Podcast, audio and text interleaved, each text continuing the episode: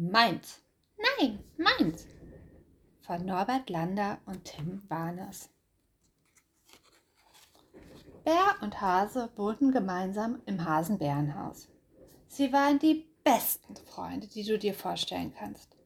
In ihrer Hasenbärenküche kochten sie sich ihr Hasenbärenessen. Brate du uns die Pilze, sagte Bär. Das kannst du viel besser als ich. Und ich freue mich auf deine Honigkuchen, sagte Hase.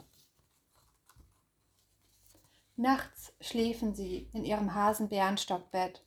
Unten schlief Hase und oben schlief Bär, weil Bär besser klettern konnte. Im Sommer wohnten sie in ihrem Baumhaus. Hase las vor, weil er besser vorlesen konnte. Und als die Geschichte zu Ende war, fragte ihn Bär, ist es nicht schön, ein bester Freund zu sein und einen besten Freund zu haben?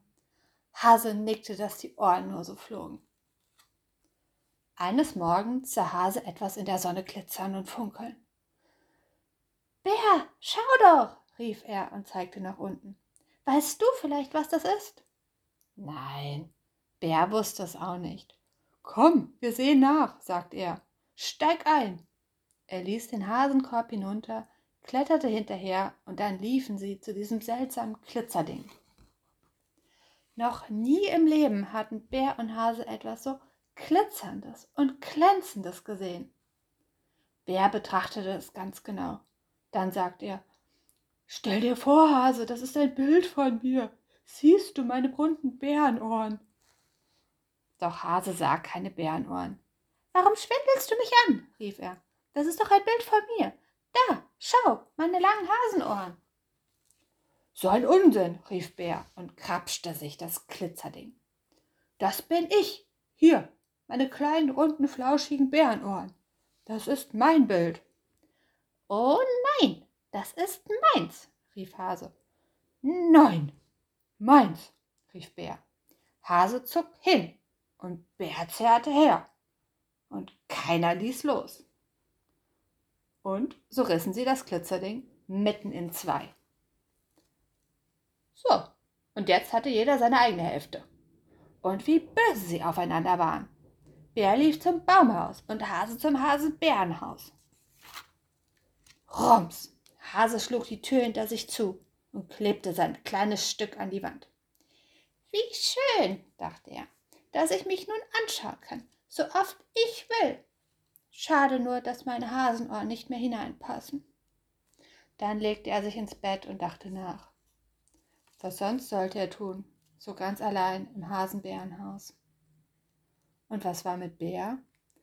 Bär kletterte ins Baumhaus hinauf.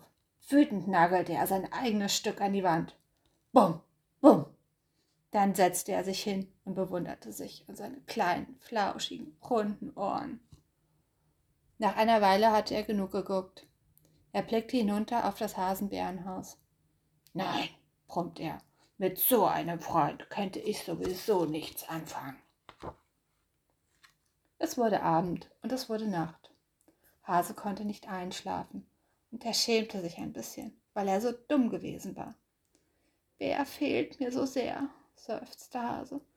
Ach, wie gut hätte ich es mit ihm. Dann könnte ich ihm eine gute Nachtgeschichte erzählen. Und noch eine. Oben im Baumhaus starrte Bär den Mond an. Er war genauso traurig wie Hase. Ich wünschte mir so sehr, dass Hase wieder mit mir gut und mein Freund ist, murmelte er. Was soll ich nur tun? Auf einmal fiel ihm etwas ein. Bär holte sich sein halbes Glitzerding und kletterte hinunter. Still und leise tappte er hinüber zum Hasenbärenhaus.